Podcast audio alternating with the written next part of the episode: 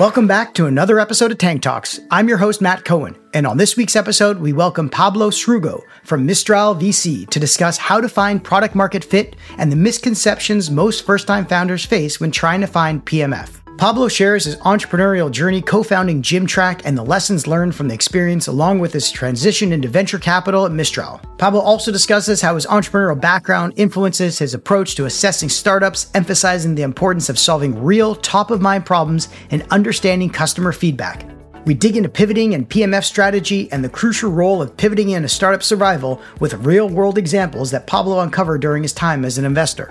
Lastly, we discuss Pablo providing advice for founders on balancing long term vision with the immediate need to find product market fit and the importance of integrating customer feedback and market understanding in their strategy. Now, let's jump into the tank for this week's episode with Pablo Srugo from Mistral. Thanks for joining us in the tank today, Pablo. Matt, it's uh, it's a pleasure to be here. You know, Pablo, I'm super excited to have another podcast host in the tank today, as I've been listening to your show entitled Product Market Fit for the last little while now, and it's absolutely amazing. But for our listeners who don't know you so well or your show, it would be great if you provide us a brief background on your journey as an entrepreneur and operator before transitioning into venture capital. Happy to. Yeah. So my background, I mean, in a nutshell, we can dive into whatever, but you know, I'm a founder turned VC. I, I studied economics and then I started my first business, which was not really a venture back play. The first one was a tutoring marketplace, but really more like tech tech enabled services, I would say. With a good friend of mine, we started that right out of university. That went relatively well. It wasn't like it was never supposed to be something huge, but it, you know, let's say paid the bills and was relatively easy to run. And uh, we ended up selling that about a year in. Again, nothing big, but we were like 22 year olds living on a 22 year old lifestyle, right? So, so it helped us provide, let's say, personal runway and then we started a venture backed startup called Gymtrack, which was in the vent in the wearable space back when like 2014, Apple Watch was just coming out. Wearables were super hot, IoT, quantified self.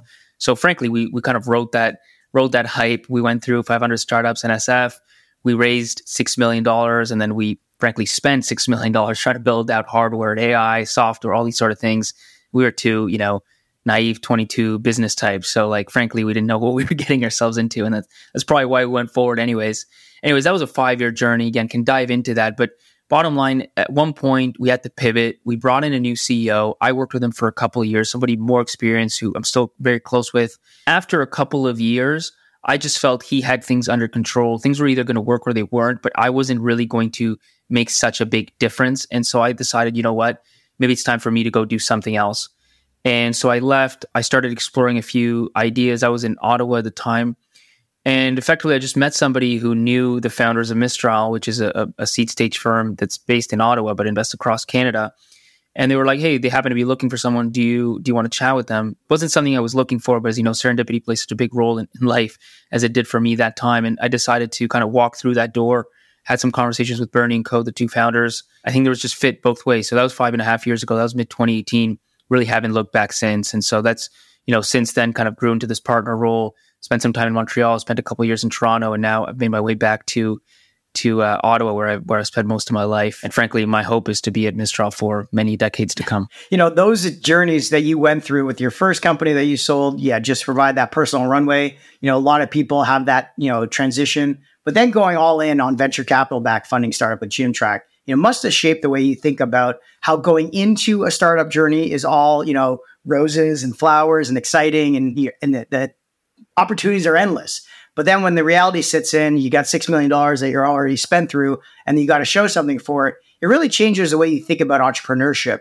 And then obviously the way you evaluate another opportunity when it comes around. So how does the way that your journey through Gymtrack shape the way that you are thinking about evaluating startups now at Mistral for potential investments. There's been so many lessons right through that five year journey. As any any any founder that's been through it once or twice knows that that the learnings are infinite, frankly. But I think one of the things that's been most important to me, having been through it myself, is empathy. And and I don't know that that makes me, let's say, a better picker investor. But one of the realizations I had really early on, maybe six months into my my venture career, we get deal flow, like we're inundated with opportunities. And it would be really easy for me, had I not been through it myself, to start feeling like, man, it's pretty easy to get to 10K MRR. It's pretty easy to get to 50K MRR. Like there's just so many companies that, that get there.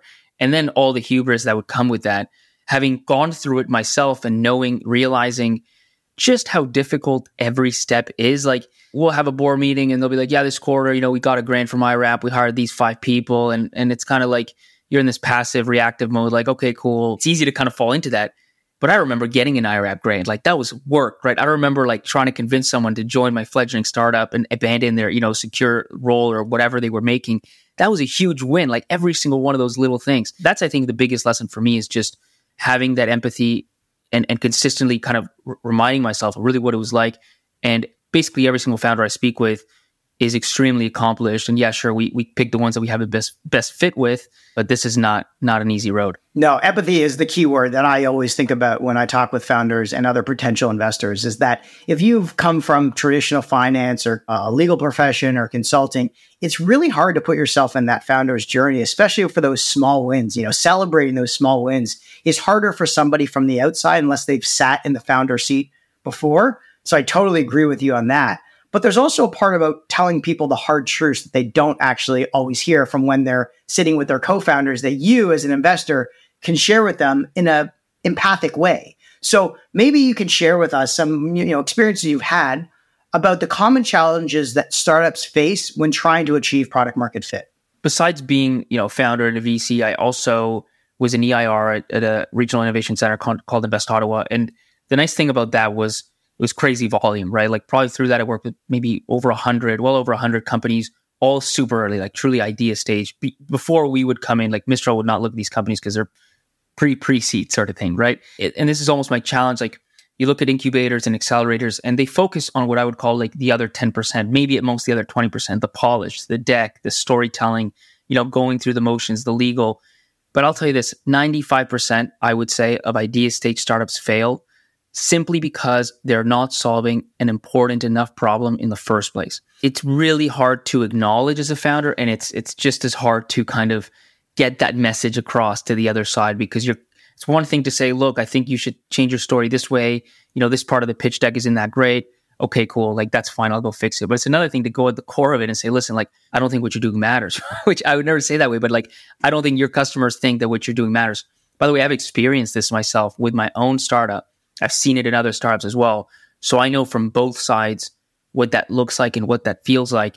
And that's something that i am constantly kind of attuned to because if you don't have that core nugget, nothing else that you do is going to matter. I mean, best case scenario, you pivot and you find that nugget. But if you don't, you, you can't kind of force your way out of that. There's just, there's just never going to be the pull you need. Oh, such good points. I mean, I can't tell you how many people say to me, you know, you got to look at this startup. They've got such a great website, or they got such a great team, or they got some great traction. And I always say to them, but like, why is this such a important problem for us to think about solving? And why is this a venture backable problem to be solving?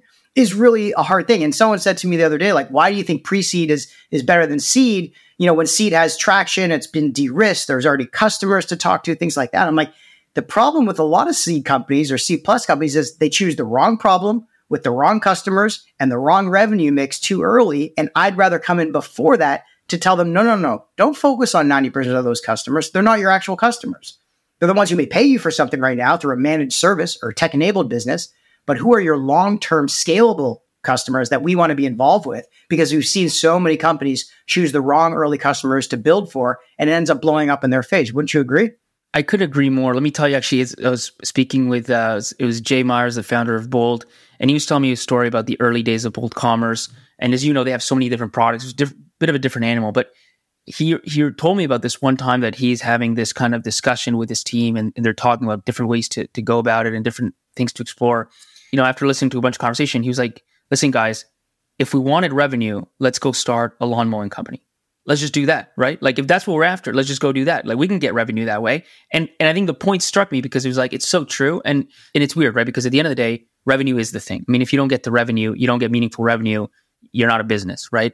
But in the early days, I almost say like forget revenue, find value, right? Because you can get led astray so many different ways. And the extreme of that is, well, we got a bunch of people, let's go mow some lawns, we'll get revenue tomorrow, right? Let's go build custom software, we'll get revenue. It's really easy to do those things but what's that really going to lead to? And it's kind of to your point, right? Is it's not just in the really early days, financial forecasts, how to do more revenue last month than this month. it's almost the wrong things to focus on. There's a point at which those are the perfect things to focus on. But in the early days, it's really what is the true unit of value? What is the meaningful value that I can uniquely deliver? And everything should just be tailored around finding that value, finding something that's truly top of mind. Because otherwise, you might get a little bit further faster, but then you will plateau because you just will not be solving an important enough problem to get you to the 10 million, 50 million, 100 million ARR that you ultimately want to get to. Mm-hmm. Now, that's easier said than done when you've got investors barking at you to show them MRR, or you've got, you know, angel investors to say, show me a quick two, 3x return. The perfect example of a company that did this very well was Figma. They waited four years to get their first revenue, but they also had Sequoia and some of the best investors supporting them with capital for four years before they said to them, show us some revenue. So, what other indicators would you look for to gauge a startup to see if they're close to finding product market fit besides revenue, obviously? Let me give you my own story of like Jim. You know, I, I spoke yesterday uh, earlier about kind of Gymtrack and the Gymtrack pivot. The first iteration of Gymtrack was the idea was you walk into a gym and everything you do is automatically tracked and it was a really cool kind of idea. And the real problem with it was fundamentally the technology. Like it, does, it still doesn't exist today. So never mind 10 years ago. So we went after a really, really hard technical problem. Imagine like magically, you know, few orders of magnitude less. It wasn't billions, it was millions, but but that was kind of the idea. Once we f- hired a new CEO, we took the company in a different direction. And here was kind of like the thesis, right? Which was we've been in the gym industry for a long time. We're obviously pretty good at, let's say, hardware. And if we look at these clubs, you know, Movati or GoodLife Fitness, Anytime Fitness, Retro Fitness, whatever, hundreds of locations, every location is probably spending one to three million dollars on equipment. And if you ask the purchasing officer, hey, why did you buy 30 treadmills, 10K, 20K per treadmill? Why'd you buy 30 and not 25? Like you could have saved 100K. Why did you buy this leg press and not that one?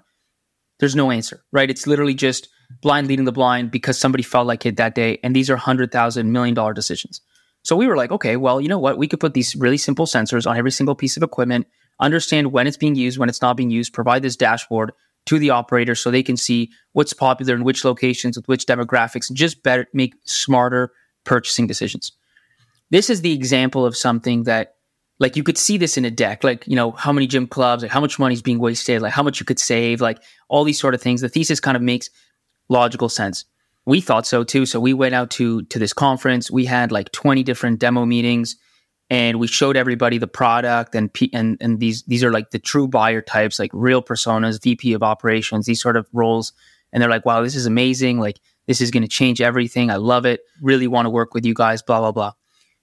Out of those 20 meetings, which I, I'll tell you, like honestly, at least 15 were like amazing to the point that on day two of the conference, people were talking about us we closed exactly one customer and it took us like over a year.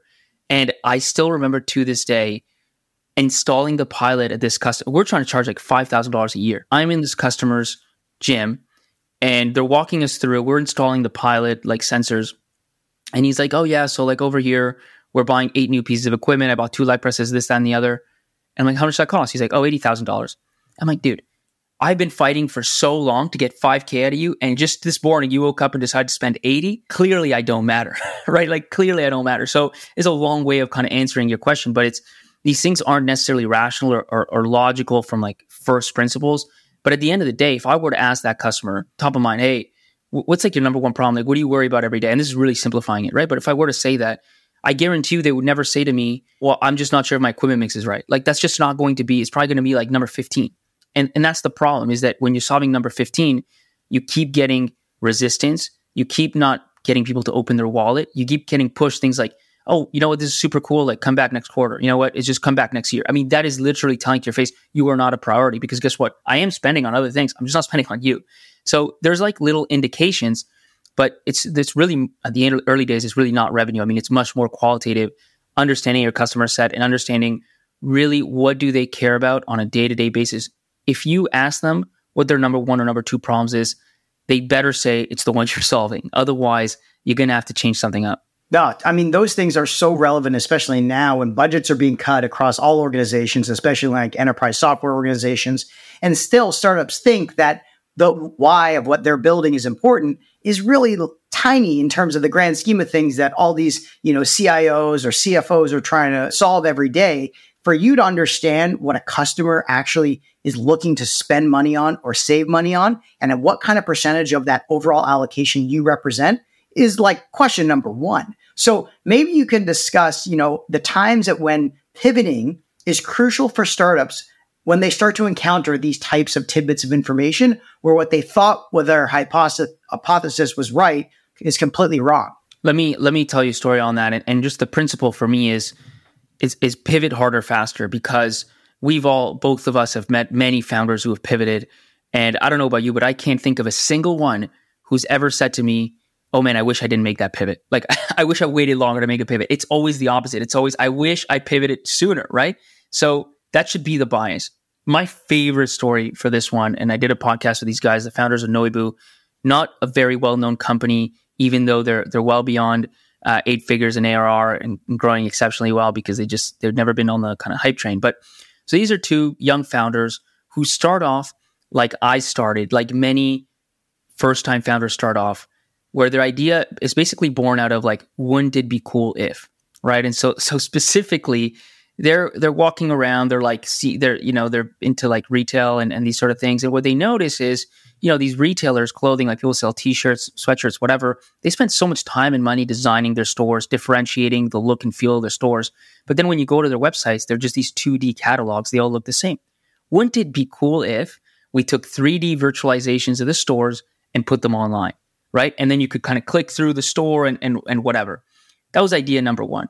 They're hustlers, right? So like they fought their way, they pushed up, like kind of pushing up a, a, rock up a hill sort of thing. And two years into it, they had 15 customers, but they had three thousand dollars in MRR. That's all they had. And and at this point, I, and I was really close to these guys, so I was kind of getting these monthly updates. And they told me, you know, Pablo, I've got this. I know it's been really hard, but I finally, I'm finally unlocking it because I've got this whale of a customer, this enterprise customer, and they're like this close to signing. And as soon as they sign, they're just going to completely like destroy the revenue side. like there is everything's going to change. And guess what? They get the call, and the the customer is like, "Listen, you know, we really looked at it. We like you guys, um, but we just couldn't fit into the budget this year. Come back next year." And that was like the catalyst, right? At this point, they just heard too many things, and they closed it up. They went back to all of their customers. They had 15.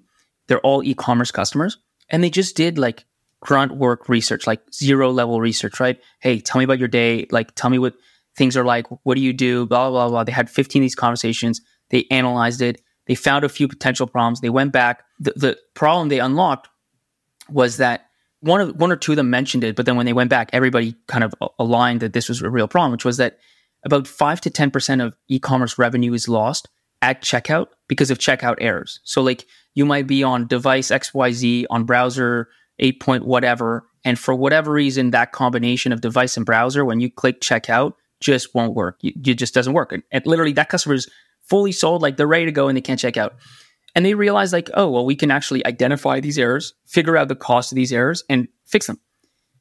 Two years after making that pivot, they went from zero to 300K MRR. And they've grown since, and now they're doing like 10 million plus. And I don't mean to make it sound so simple, but like that to me was so clear of same team, similar timing. And the core difference was solving like something that came out of it's not like they knew retail they didn't know any of this stuff. So it was really just like wouldn't it be cool if this happened? And they went out and pitched and blah blah and raised money and, and tried to do it versus a deep understanding of the customer set the problems finding real unique insights and solving something that's already top of mind so that when they go to retailer they're like hey we can we can eliminate the 5% the 10% you're losing every year to e-commerce errors. They're like oh tell me more because i have to find out more about this yeah, I mean, it's so true. You hear about all these stories, and then the pivot happens, and first the founder's like, "I wish I did this sooner," and outsiders are like, "Oh, I can't believe they just you know figured this out now." But the problem is, is a lot of people don't understand is that it takes a long time for one to build trust in the relationship with your customers or potential customers to open up to what they're really feeling. And the best stories that we hear are when somebody comes to us and said, "I've spent the last six months." Analyzing all of these potential customers and the problems they're facing, and this is what I've come back with because now I don't have to pay as an investor money and time for them to go figure that out. You know, we have a rule when it's coming to, to an enterprise, you know, B2B SaaS company, we need you to speak with like 10 or 15 enterprises before we even think about investing. For a mid-market SMB business, it's more like 50 or something. consumer, it's massive. The, the, the landscape that you have to cover to understand if you have something there is massive. When I look at companies, I'm always like, tell me how you've gone through the process of understanding the problem and why this is such an important problem and what the potential you know allocation of resources they have towards this. And obviously why now? Just like a sales process. So maybe putting on your investor hat now how does mistral approach this concept of product market fit when assessing startups for investment? And how do you address that misconception that startups face about how the market is too small for to for to achieve viable product market fit on the market size, like I've, TAM is just so overhyped as a concept that it's probably the most overhyped VC concept there is. And, and I know that like, you know, the Don Valentine will tell you it's all about the market. And it is. It just depends on what kind of conception you have of the market. If you if you're telling me that it's all about the bigger the market, the better, then I just call BS on it. Right. Now, if we're talking about a market that's ready for change or or for whatever reason is just in the right time, right place to kind of adopt something new, that's a different story. But for me, market size, you know, it's not that it's irrelevant, but it's really back of the envelope stuff. So the way I look at market size is, is there any way that this market could, in theory, lead to a hundred million dollar AR business? And if it can, I'm kind of like, okay, this is where we invest. I mean, I think if you're Series B, Series C, like late stage investor, it's a different ball game in terms of the analysis. But where we play, fundamentally, our businesses are supposed to exit in seven to ten years.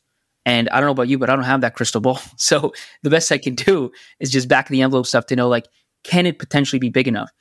The thing I can look at is, of course, the quality of the team, which is number one. And then second of all, the resonance of the value prop, right? That is something that I can get much closer to because I can have actual conversations with the customers. And that's where I think we learn the most. But back to something that you said earlier, this idea of tell me how you got here that's something that I also, you know, t- like I always start every single conversation with a founder is give me your background and give me the origin story. And you'd be surprised at how many founders are not able to go deep on that for whatever reason. And it doesn't, I, I haven't yet figured out the rhyme or reason. I, I think it's like they have a pitch deck and, and this is not all of them, but many of them have a pitch deck and they just kind of want to get, you know, let me get into the pitch deck. Like, let me get into this thing that I built in practice. But I think as a founder, like you have to be willing and ready to share that's that's a lot of the qualitative stuff will come out and, and help me understand how much you really know your customer. Like that is really what i'm trying to get at is did you just kind of land here and here's the thing and yeah it sounds you know reasonable like many pitches do or did you actually do the work right? Do you have like the time and the detail to come out with the unique insights that actually position and actually have unlocked something new? And that's what i'm trying to get at. And, and frankly I would say like maybe one in 10 founders can actually do that properly. Yeah, I think it's because no one wants to get rich slowly, to be honest, right? They don't want to solve something slowly. They want to come up with an idea, get it funded, start proving out the hypothesis, and then try to raise as much as they can to keep proving it out, even though the signals are totally misguided. Sometimes the best founders are the ones who come to us before they even have an idea, obviously not looking to fundraise, and they're saying, Hey, I'm going to keep bugging you for introductions to p- people that I think are interested in this idea I have, but I want to validate the problem first, and then I'm going to come back to you for funding. I mean, those are the best relationships by far that we've always had when we work with new founders. But you know, based on your experience, how should startups out there who are maybe at that sort of in-betweener stage, pre-seed, seed, seed plus, approach the decision-making process in order to pivot to find product market fit? I look, this is like the most annoying thing ever, but after asking so many different people because that's one of the questions we we end on. I was like, when did you know you had product market fit? What does product market fit feel like? You know when you have it, and, and it's the most annoying definition.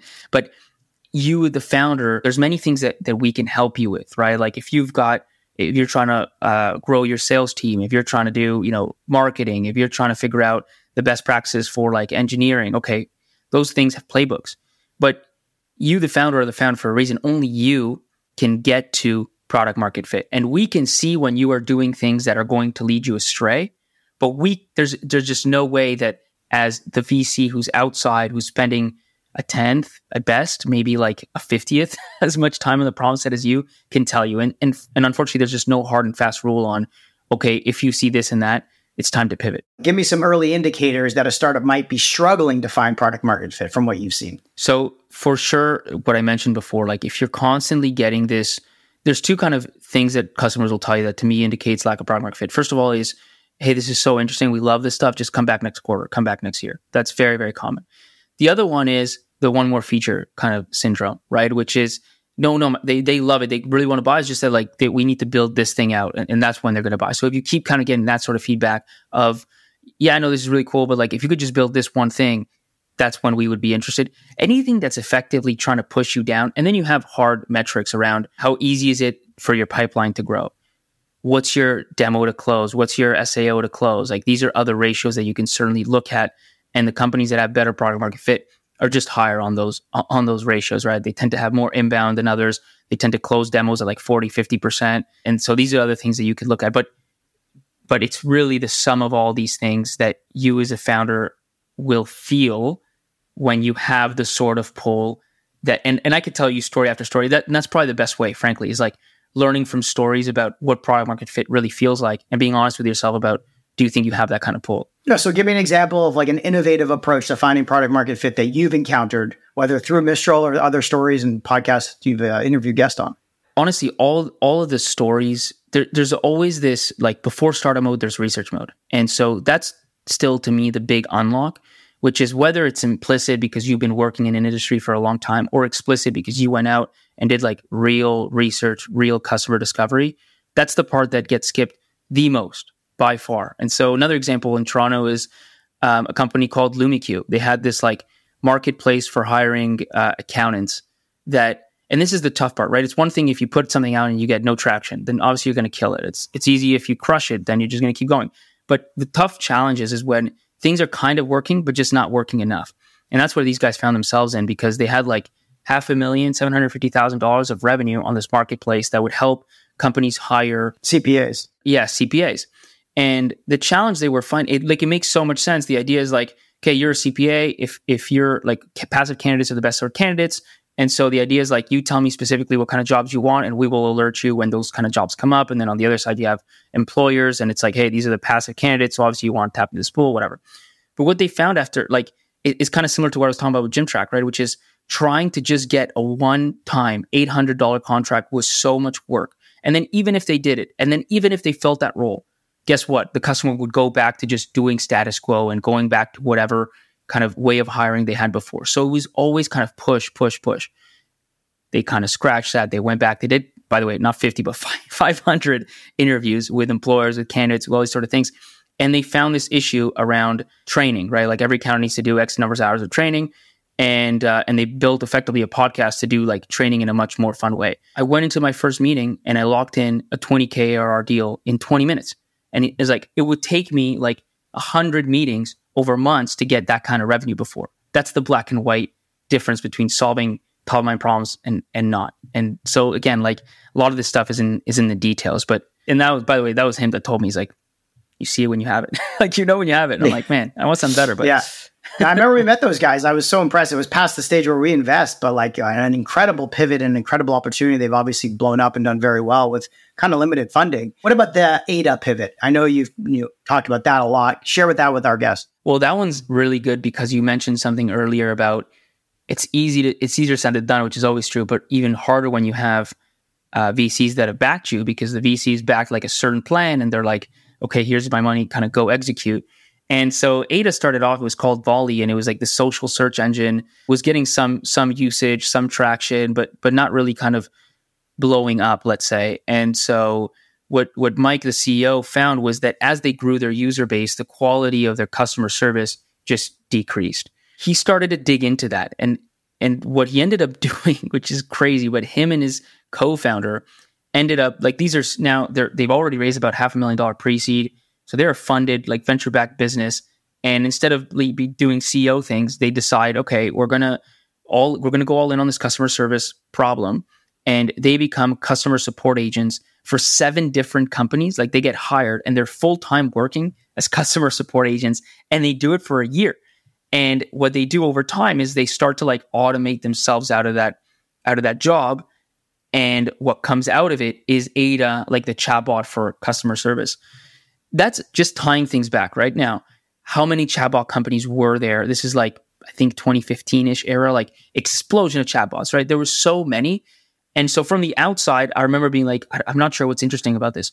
But if you had talked to Mike at that time and he had told you, I got to this because I spent a year doing it myself and automating myself out of a job, that would change everything because it's not about, oh, customer service sucks. Let's build customer service chatbots. That's super high level. This is in the weeds. Like these are the things that I found personally really suck in, in that world. Here's exactly how I automated it. Here's how I know it works. And and so those are the details that make such a big difference.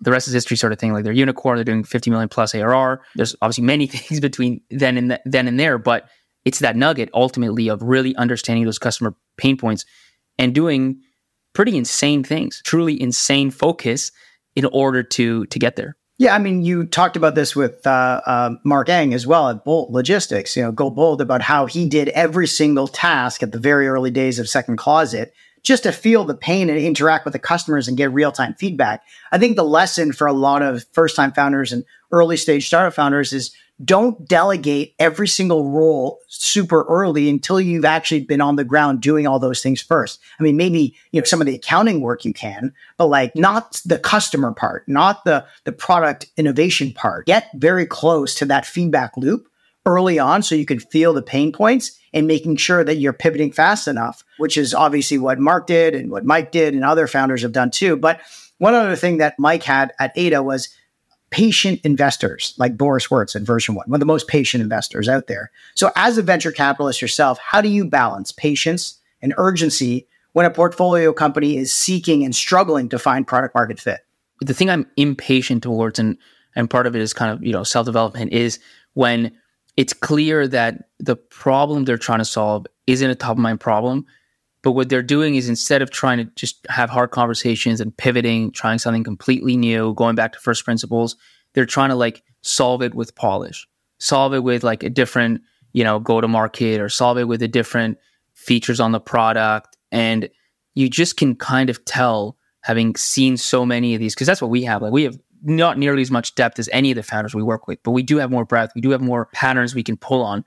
And that's that's harder to have patience for when it's like okay i think this thing is just not like at the core there's something that's broken and you're not going to solve it with things on the kind of periphery. That's hard to have patience for. Now if i have a founder on the other extreme where by the time you're like man this thing's like kind of not really working and you call them, they're like, yeah, yeah, I know that thing's obviously not working. And like a month ago, I actually started doing this other thing. like I'm trying this other thing over here, and here's why I think this could work. And so they're constantly like, it, then we could do that for years. Like because at the end of the day, there is no there is no rule for this. There's no like, oh, if you don't solve it in a year, it's it's never going to work. Like it could work on a year, two years, three years. Like what are you talking about Figma earlier? So as long as they're making moves fast and learning and being willing to just like not fall into this kind of sunk cost fallacy. Oh, well, I built this whole product. Like, you know, maybe if I just add one more thing, it's going to work. It's like, just, it's always blank slate, right? Imagine you walked into this company today. What would you do? I mean, that's the way you should act every single time. Yeah, it's like, yeah, people think it's like Noah's Ark. If you build it, they will come. But it's kind of the opposite in startups. It's like, if you know what they are needing, then go build it, then they will end up paying you for it, is kind of the way you should be thinking about it. And the problem with that is there's this sort of chicken and egg of like, well, I need to build it first to show people something with the demo and like a pilot, and then I'll convert them and then they'll be long term customers. I mean, how many startups do you have in your portfolio that have been able to close deals basically on just Figma mockups and then go and build it the right way and get people to go through that? Obviously, at discounts and things like that. But do you find it's uh, hard for founders to try and wait long enough to build something before they actually feel like really confident what they're building is going to add value? Or do you think they rush to build something first and then just push it out the door and sell it as fast as they can? Most founders, especially ones like, you know, first time that haven't been through it and don't really know the pain associated with building and having to throw away, for sure kind of jump into building. And I think it's human psychology because when you're in this kind of research mode, like just take back just a concrete example, like take Mike at Ada and he's in this year of being a customer service agent. He, by the way, still goes to dinners. He still has friends and family, still goes to parties. He still has to answer the question, which you'll do every single time. It's like, hey, what are you working on these days? What are you up to? And he's like, oh, I'm a customer service agent for like five companies. Like I just do customer support every day, right? It's like nobody wants to be, be you know, or worse than that, like, oh, I'm just doing customer discovery. Oh, what do you mean? Oh, well, what, what's your startup do? Well, I don't actually really know yet. Like we're just figuring it out. How many months can you do that until you're like, you know what? Like let's just do this thing because I just want to get the building. I want to get the selling. Like that's why I'm a founder, not so I could. Most founders are not scientists. They're not academics. They're builders. And so they want to build, they want to sell. That's just what drives them. And that's why it's so tough to stay in this research mode for as long as you need to until you figure out something worth solving. But like the founder of HiMama told me, if you're going to spend 10 years doing this, you better invest a few months to make sure it's worth it because otherwise it's going to hurt way more down the road. Yeah, I think also the hard thing is like the minimum viable product dilemma that a lot of founders have where they never think what they have is good enough. And so they're always trying to throw more, you know, darts at the board to see what sticks with customers when really they should be just trying to get customers to give them as much feedback as possible with a minimum viable product and then go and double down once they've felt enough pull from customers, kind of like Certn did their initial product. And then obviously the market changed on them with COVID and things just took off from there. But how do you think founders should think about minimum viable product building versus real investment in product before they've actually found like product solution fit? There's, you know, there's so much kind of, let's say, literature around uh, around the MVP but most of it is correct. Like, I mean, you, you know, the, the diagram of like the, the skateboard and the bike and then the car, right? So this idea that like the MVP is, is not just like this half product that kind of half works. It just, it does less. And that's another, I think, principle that I've seen through and through is focus. It's like, it's the whole way through though. It starts with your end customer and being super specific. You kind of alluded to this before about who your end customer really is the broader that that set of personas is in your mind, the more your marketing has to be non-precise, the bigger and more bloated your product and your MVP have to be, and everything just gets more and more confusing and complicated over time. So if you start off with a really clear persona and therefore really clear problem set, that helps you build an MVP that gets that customer from zero to one on whatever thing you're trying to do with the minimum fluff around it as possible. Obviously, over time, you want to kind of expand that and expand that.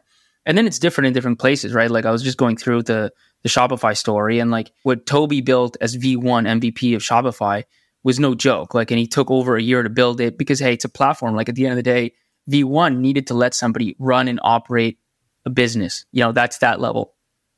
You know, but there's other types of products where what you're trying to enable your customer to do doesn't require that level of investment, but you should always do the least possible to get some unit of value to to your customer.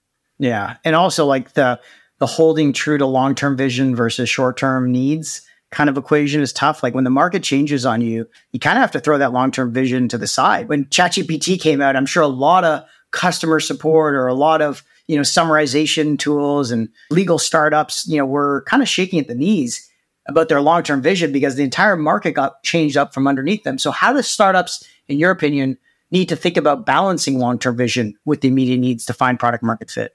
I think the best founders are opportunists through and through. Like strategy obviously matters, but it, it is a is a far second to just leveraging opportunities as they come. Really, the trade is understanding. Right now, we're in, we're in November 2023, and the number of people, the percent of people who really understand what's going on today is actually very low.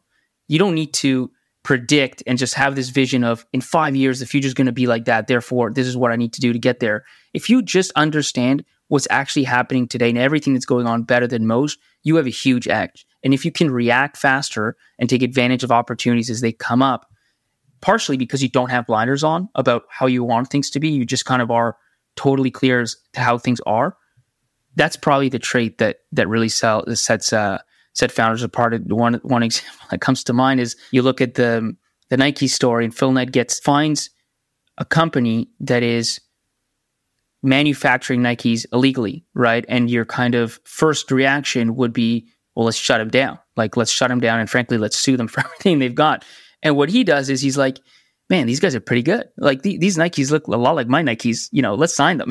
and so he signs them, right? So like that kind of perspective of just taking advantage of things as they come and being an opportunist. I think that's that's a defining trait of great founders.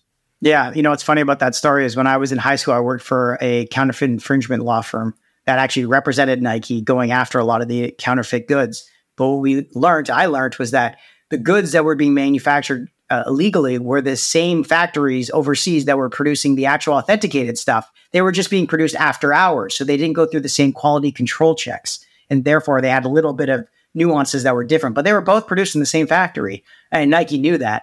Uh, so they were just trying to control quotas at that point, uh, which was really funny to learn about the the counterfeit market that way. But you know, I want to switch gears and talk about you being a podcast host as well.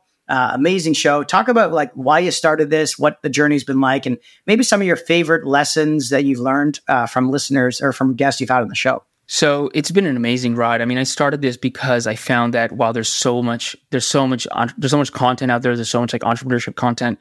Not a lot of it was 100% focused on zero to one, on finding product market fit. And as a seed stage investor and working with pre product market fit companies and helping them get to product market fit, which is usually kind of when you raise a Series A, I just wanted to dive into that. And honestly, I started to like help founders by creating content. And then I realized I actually helped myself so much because it gave me such a deeper understanding of what product market fit is. And this is way more art than science. So it's it's hard to like just read one single book and have a formula for, you know, how you go from 1 to 10 million, that's one thing, but having a formula how you go to 0 to 1 and kind of find product market fit, you know, I'm not sure that it that it exists even after having interviewed like 50 plus late stage founders. That's why I started it and and it's been amazing to me how much I've learned. And obviously, I've, I've shifted and changed things around. And now I'm exploring more kind of these big companies and looking into their zero to one part of the journey and trying to understand and, and kind of deconstruct what it is that they did to find product market fit for the simple reason that it interested me and hopefully, you know, interests others as well. So it's been it's been a great ride. No, it's amazing. Yeah, I mean, it's super interesting. It's, uh, it's selfish for you to be able to, you know, get to enjoy these stories firsthand and then reshare them, which is the selfless part about it. But you know, I I always love learning those origin stories. There was a book I remember getting as a kid. It was like the top 50 companies in America and their origin stories from way back in like the 1800s with like DuPont Chemicals or FedEx or things like that. And they're just such amazing stories to hear about.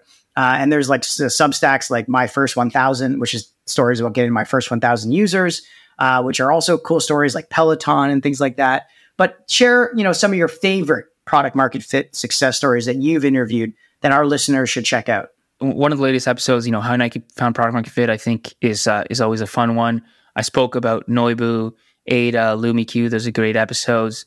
One of my my favorite ones is actually the story of Blockthrough. A really good friend of mine. I, I call him the the founder cockroach because this guy, you know, just can't be killed. And so I, I find his story is so encouraging. I mean, every time I, I tell it, I, I find there's just so much resonance from the audience because he went through eight years as a founder, three different companies, getting like truly having nothing to show for it and never gave up. Frankly, just never gave up. And then finally, he put something out that had like incredible product market fit and he ended up exiting for close to $100 million. And so now he's doing extremely well, but he went through a lot to get there. And I just find one of the learnings from there is that even if you take all the lessons from all these companies, there's no guarantee that the startup you're working on or the product you're working on is going to get product market fit because again, this is more art than science. But I did find that listening to that story of Blockthrough, the only guaranteed way of finding product market fit, it does exist, uh, but it's not you know something that that most people will be like fond of because it's just like just stay in the game. like that's really what it is. It's like, and I'm not saying don't give up on right? I, I, don't even mean like don't give up on this one thing. Like he he gave up on products, he gave up on companies. But I mean, if you just don't start, if you just get at bats and at bats and at bats and at bats, at one point you will find it. Unfortunately, that's the only guarantee that exists. But but uh, yeah, that that's a that's a favorite episode of mine. Oh, definitely have to check that one out. Well, before we wrap things up, we always ask our guests for their fast favorite. So first off, your favorite podcast. My first million. They're just uh, you know so entertaining. Like that's just what it is. The dynamic that they have. Uh, like obviously, it's interesting because they talk about business stuff, but the dynamic that they have, and yeah, I, I just I haven't found a, a, match. There's so many other podcasts I listen to, but that one is the one I, I find myself. You think he'll get the CEO job at uh, All In Podcast? Oh. I don't. I don't know if yeah. he had a great application. I thought that'd be pretty cool. Next is your favorite newsletter or blog? Uh, it's Stratechery. So it's Stratechery. I mean, Ben Thompson is like, frankly, like business tech. He's the smartest guy that that I've ever listened to in my life. Yeah, an incredible blog. Third is your favorite tech gadget. I'd say these AirPods, man. Like they're just so simple but so effective. Yeah, I know. I was looking at getting like ones that go directly in your ear for recording podcasts, and nothing beats the AirPods. They're quite universal and versatile. So agree on that. Next is your favorite new trend new trend i mean this is obviously hype but i i think the mix of like everybody's on just ai and i find that what's going to happen with ar and ai is going to be like that's when the truly revenue revolutionary stuff that i can't predict like the ubers of the world that's when they're going to really come out. So I'm excited to see what happens there. Like the hu- humane pin, you think the, the pin is going to be, or is that the first no, iteration? not so much humane, but maybe more like the the Ray Ban, like the Ray Ban Meta stuff. Uh, Got it, maybe yeah. like the the Vision Pro as well. Like, but that like the fact that there's now this new device and therefore like these new inputs mixed with AI just feels like the right sort of technologies coming together to put out new you know totally new use cases that that I can't think of like I can't predict it's like I have a list of what's going to happen I just I think there's going to be something interesting that comes out of that Yeah, someone will pivot perfectly at the right time for that for sure. yes. And uh, next is your favorite book. uh Man's Search for Meaning by uh, Viktor Frankl I, it's like changed my perspective on uh, on life it's not it's not a startup book it's like a, a life philosophy book Yeah, philosophy. Do you read it often? Do you go back to it every so often? I've read it probably three times at this point Yeah, nice. And uh, last but not least, your favorite life lesson. The, probably the the Ray Dalio idea of of really the only thing that matters is meaningful to have like a, a great life, meaningful work and meaningful relationships plus good health. And and I just I'm a fan of simplicity and that just like you know it's hard to uh to argue that there's really anything else that that matters at the end of the day. No, wise words from a wise man. So thanks so much for joining us in the tank today with Pablo Srugo, partner of Mistral Ventures. Thanks, Matt. Appreciate it. Hey everyone, thanks for tuning in to another episode of Tank Talks. We hope you found today's conversation as insightful as we did.